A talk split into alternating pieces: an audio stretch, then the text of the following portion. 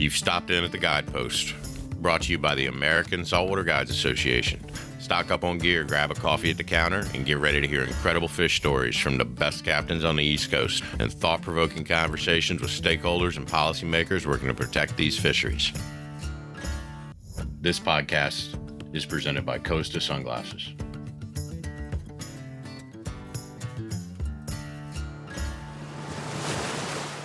Hello, everybody, and welcome back to the Guidepost. Willie Goldsmith here, uh, ready for another exciting episode today. We're bringing in our New Hampshire board member, Captain Peter Whelan, uh, who was recently appointed to the New England Fishery Management Council. Peter's got a lot of great fish stories to share. He's got an incredible wealth of information about fishing in New England waters, and we're we're super pumped to have him on here to talk about uh, his experience in, in the fisheries as well as his uh, his newfound appointment. So, welcome to the Guidepost, Peter.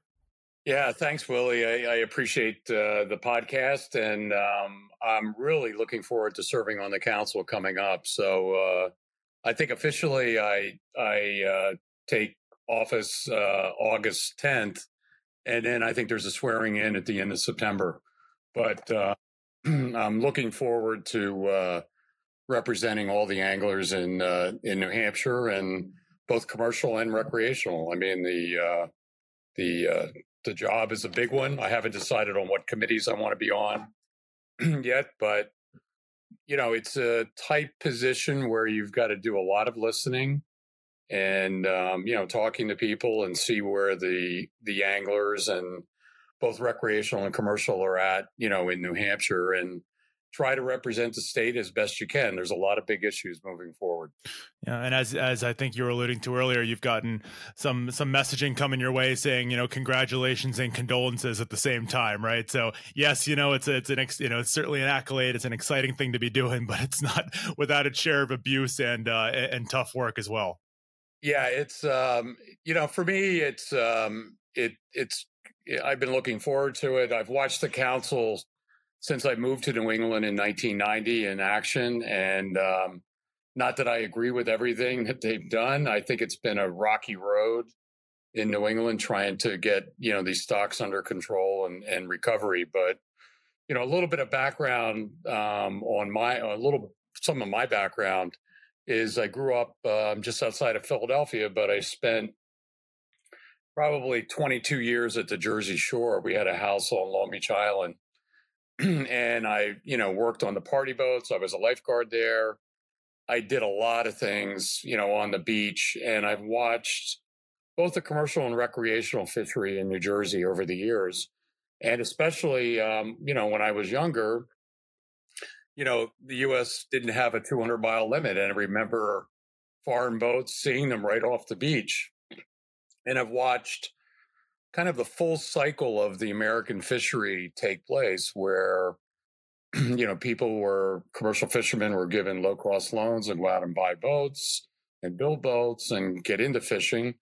And especially in Barnegat Light we had a pretty robust um, longline fishery. People were fishing for tilefish yellowfin um, swordfish you know everything.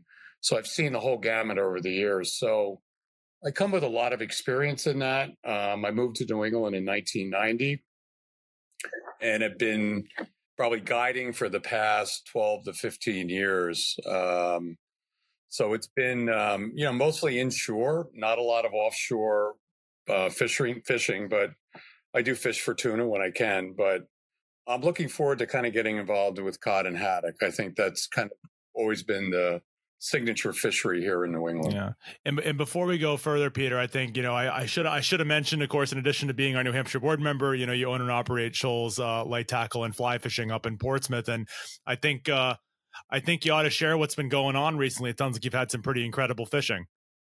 Yeah, this summer's been uh, it's been an unusual summer. I mean, usually um, you know we get a wave of uh, small fish, you know, under 20 inches that come into the estuaries and you know we fly fish for them and everything but this year the the year classes have been you know in the over 20 range and it's been a phenomenal year a lot of bait um, in the estuary um, so i fish out of the piscataqua and and great bay and then pretty much the whole ocean area from portsmouth north to uh, But uh, the past three weeks, we've had kind of incredible schools of big striped bass, 30 to 50 pounds, mile off the beach, just hundreds or thousands of fish in these schools. They've been acres and they've been on mackerel, which has been kind of interesting. So we've been uh, throwing uh, big plugs for them, and it's just been a phenomenal fishery. I mean, it's something that I haven't seen here in probably 10 years.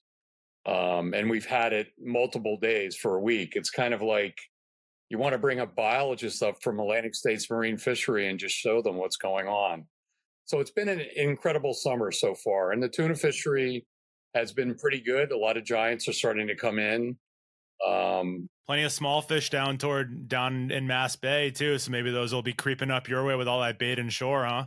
Yeah, we hope so. And then, you know, of course, we've got pogies now right along the beaches. And that's something we haven't had, uh, you know, for a long time. But so the fishing's been pretty good. Um, you know, Gulf of Maine, as probably most people know, is kind of ground zero for global warming. I mean, our temperatures have crept up two or three degrees. So, in some ways, anecdotally, I just think we're the benefit, uh, at least the, some of the anglers in New Hampshire and Maine, of that colder water, and those fish are streaming north and staying here with the bait. Um, have you seen any, um, you know, as as as you know, we're starting a, a, new false albacore project, which we covered on our last podcast down in down in Nantucket Sound, and you know, I've heard some uh, some whispers of bonito up in Maine, and you know, I've heard a, a couple of friends very quietly telling me about some about some albies they were catching in Boston Harbor. Have you seen any of those fish up in your neck of the woods? No, no albies yet. I mean, I'm pretty experienced with albies from my time in New Jersey, but we have caught last year. We had uh, bonito mixed in with some of the mackerel schools. So, and that'll be later on the season as that's kind of the water kind of warms up, but uh, no false albacore, but we do get small bluefin tuna, which I think is um, is pretty cool. So yeah, hundred percent, hundred percent. And I will say, I know you've been in New England for over three decades, but you still say water, so it sounds like that that Pennsylvania accent can't be shaked too easily. No, it's still uh, it's still the same way, but uh, no, I've enjoyed. I've I've uh, been involved in the marine fishery here in New England since I arrived. I serve on the governor's of New Hampshire's Marine Advisory Board, and we look at all the rules and regulations, aquaculture projects, and everything else, both coastwide and you know in the bays and estuaries. I've worked pretty. I've worked pretty closely with Cheri Patterson, who's our current marine, um, you know, marine director for New Hampshire. Awesome. Yeah, I will say, I mean, certainly through Amendment 7 and all the ASMFC stuff we've dealt with, you know, Dennis Abbott and uh, and Ritchie White and Cheri have been been pretty uh, you know, staunch advocates for conservation. It's been great to see and they're obviously a, a powerful voice at the table there in the striped, striped bass board and elsewhere. Yeah, I will say this that both Ritchie White and Dennis Abbott are probably on the water 3 to 4 days a week just personally fishing, so they have a pretty good idea of the fishery and what's going on and, you know, talk to anglers and it's pretty refreshing. I think that their stances on striped bass and um, some of the other species have kind of helped AF, uh, AFMSC, you know, through some tough times, you know, in the past few years. Yeah, hundred percent. They're pretty. They're pretty passionate. I don't think anybody can deny right. that. When they when they start talking, you listen, right? So right, right. They've been around. So Rich, actually, I think Ritchie's retiring. I think okay. The September meeting is his last meeting, and um, I'm not sure. I think it's going to be Doug Grout, who's a former Marine yeah, sure. guy from uh, New Hampshire, is going to take Ritchie's place. So that bodes well for you know all the anglers up and down the East Coast because Doug is a real conservationist. Um, you know, and did a pretty nice job when he headed up um, you know New Hampshire Marine Fisheries. Yeah. So yep. Uh, we're looking forward to that. Awesome. So thinking about you know, you had mentioned your your role with the with the state of New Hampshire, and I know you've been on some ASMFC committees in the past as well. And you know, this is the theme we we see over and over again, right? Thinking about guys who are on the water all the time, who really, you know, they get involved. They get involved in the management discussion. Obviously, that's something we we push a lot, right? Trying to educate folks and and get them engaged. And I'm just kind of wondering, for you, was there like a certain event, or was there some was there something going on that really made you feel like you had to get involved? You had to be a voice in the conversation. Yeah, I think it was, um, you know, years ago. I can remember um, at the Jersey Shore catching a striped bass. At that time, um, you know, you could keep one fish over 18 inches. And I remember catching one, and I was a teenager. And I reeled it in and I asked my father, I said, What kind of fish is this? You know, and there, there just were no stripers around. And it was interesting when I came to New Hampshire, there really wasn't, um, you know, we were kind of almost coming out of the moratorium then, and, you know, some of the new amendments are starting. So, and and when you live up here and striped bass is such a key species for everything for boating for all the industry tourism you know that's when i really just started to, to get involved and i was one of the founding members of uh, coastal conservation association of new hampshire when we first started out and at that time pat keliher was president of the maine maine um, chapter and we really started on the conservation of striped bass to try to get a voice in Atlantic states marine fisheries. And I think it's paid off over the years. I mean, it was dominated by kind of commercial interests, you know, years and years ago. But I think now the recreational anglers have a seat at the table. And it's and it's no no different with the council, you know, with cod and haddock.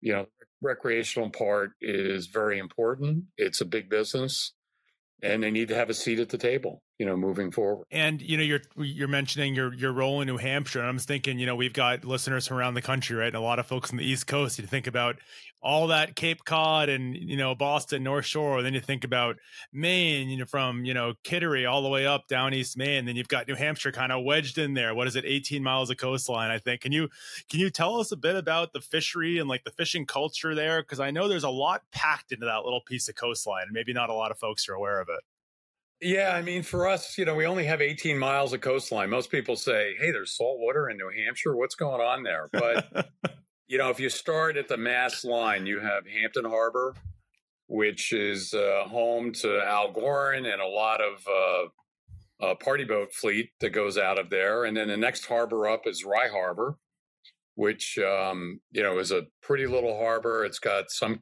commercial fishing out of it, just as Hampton does. And then going up further, you have the Piscataqua River, which is the fastest current um, in the United States in that river. We've got Man, I know foot, that. That's wild. Huh. Yeah, we have an eight foot tide that runs, and at the um, inland about six miles, you have what's called Great Bay, and Great Bay is fed by five five rivers that feed it. And uh, the Great Bay is the largest saltwater estuary north of the Chesapeake. So it's a very important ecosystem. And we have head of the tide dams that um, alewives go up to and river blueback river herring. So it's a very important estuary, um, you know, moving forward. And people lobster all the way up in the Great Bay. So um, it's it's a very New Hampshire has a lot to offer, um, you know, on the coastline here, and we were very fortunate to have a senator, uh, Senator Gregg, when he was senator, uh, got a lot of earmarks for New Hampshire and was able to buy up a lot of the land around Great Bay. And it's preserved in uh, perpetuity. I mean, it's a spectacular um, area and estuary, and um, you know we we all enjoy it here in New Hampshire, and so does. So, yeah, it sounds like a, it sounds like a pretty fishy spot, huh? Yeah, yeah, and it's up upriver. So when you live in Portsmouth, you're right at the uh, mouth of the Piscataqua. So you can fish the coastline and you can fish the river and then go all the way up up in the Great Bay. And um, you know, Portsmouth is a real tourist town, typical New England town, founded in the 1600s.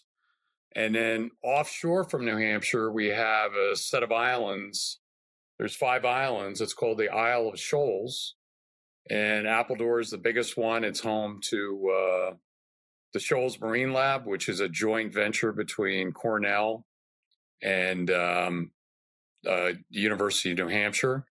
And uh, that that area um, was founded by the Dutch, and they actually came here in the early mid 1600s and caught fish and would dry cod out on those islands. Hmm.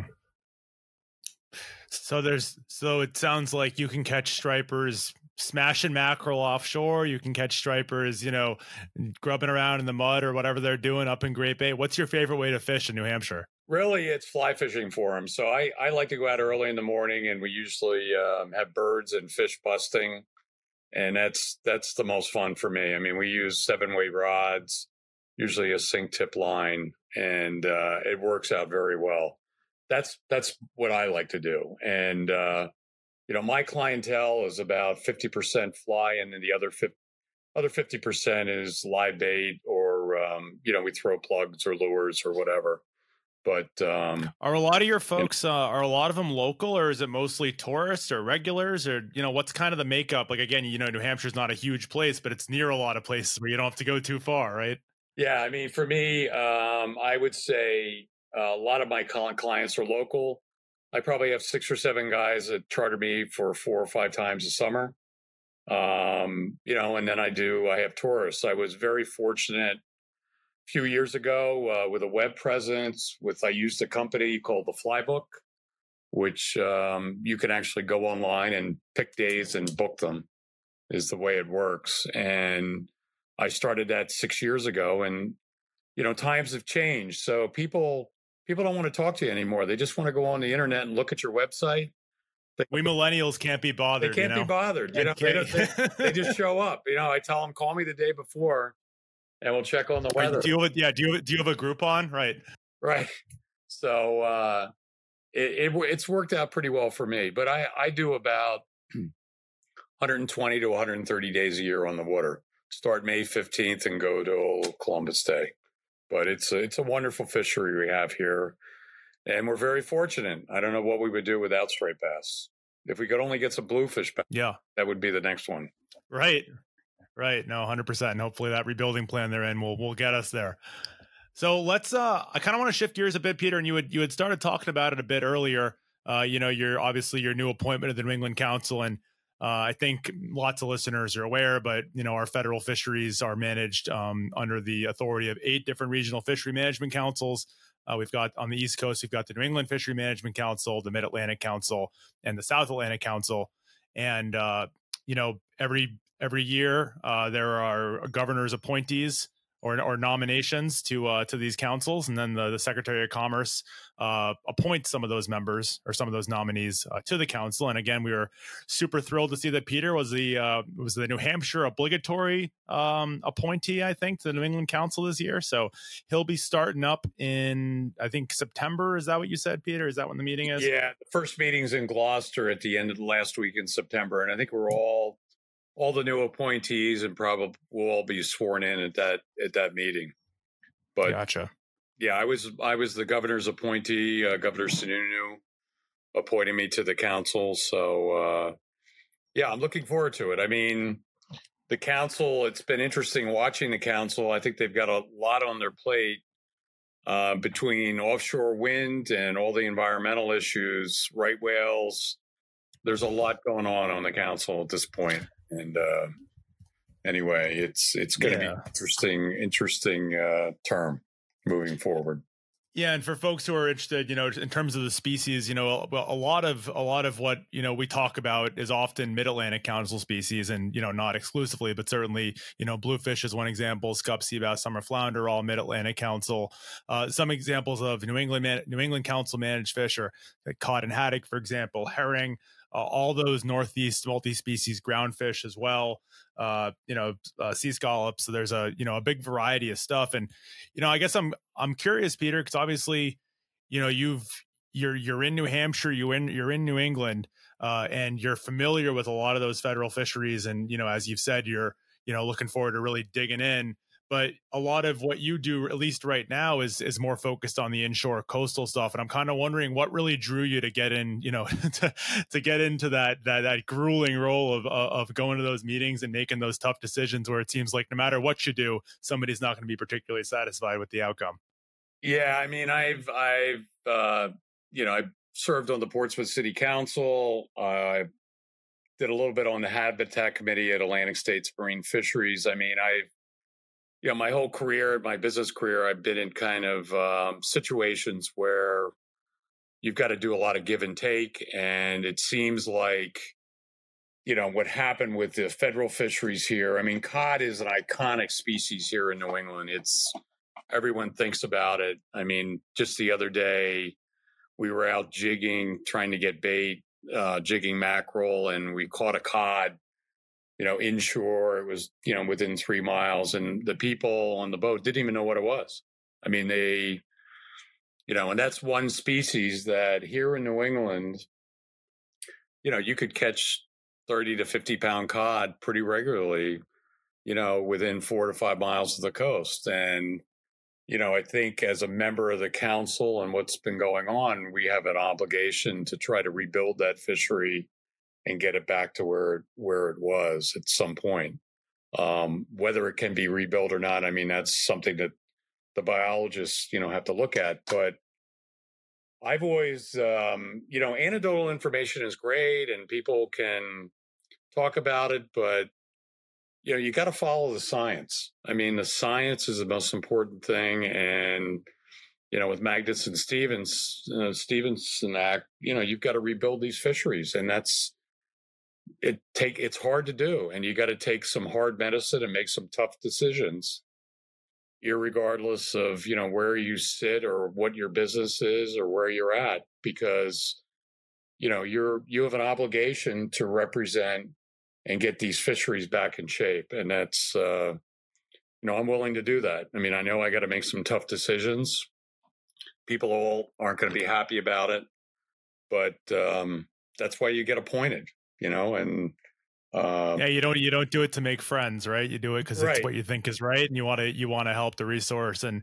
I think as as many folks at this point know, I I decided to go to Norway like a real uh, you know a real genius uh, during Arctic winter this year to go catch cod, and we went we went to Norway to catch cod because, in the words of a friend of mine, it's cheaper than a time machine than you know turning back the clock on what we used to have in New England. And uh, you know, and it really a lot of that's in fairly recent memory, right? I mean, this was in the you know 2005, 2006, 2007. A lot of those big fish, you know, the last kind of the the, the last big spawning aggregation of those fish was around um, in the Western Gulf of Maine, and so you know it's it's it's it's very recent history, right? And so I think there's there's obviously you know there's there's the sadness there, but there's also the hope that if you if you put things in the right trajectory, you can hopefully get back to some semblance of what we used to have. I mean, it's been pretty been pretty astonishing to see how dynamics have changed in the Gulf of Maine over the past couple decades. Yeah, it's pretty interesting because um, I, I do remember 2005 and six, and right south of the shoals, we have a gravel bottom there, and it's a big spawning area for cod. And for years, you know, people were able to go fish there. I went and fished, and you could catch 30 and 40 pound cod. And we didn't, you know, people didn't realize that that was a major spawning ground, you know, and then finally it was closed. I mean, the council, between the council and Atlantic States, they closed that area. And then hopefully that has an effect on, you know, rebuilding that fishery. But it was um, pretty awesome fishing there for, for many years. But, you know, we, we have an obligation to really get these fisheries back in shape and do the best we can. Um, you know, and that's what Magnuson Stevens. Hundred percent. That's what it's all. Um, awesome. Well, Peter, we're so again, we're so happy to to have you be our board member and to have you be a uh, an appointee to the New England Council. We're, we're looking forward to great things from you, and you know, thanks so much for for joining us today on the Guidepost. And I just hope that those those fish stick around for you. I mean, it sounds like it's been a been a pretty special year, and it would be a a, a nice way to uh, to keep the summer going.